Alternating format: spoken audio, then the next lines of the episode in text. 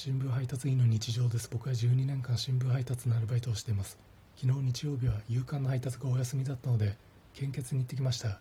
献血ルームに置いてある雑誌「ターザン」が表紙の人物のおでこ部分と髪型部分しかわからない状態で置いてありました。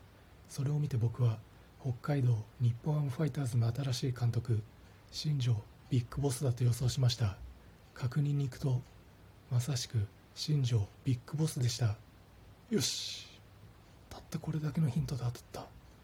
すごい。よし。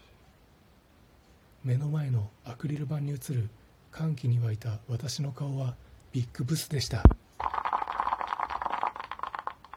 献血にも何種類かあって僕は2週間に1回行ける献血に行くんですがそれは年間行ける回数が決まっているのであんまり多いと間隔を空けなければいけません。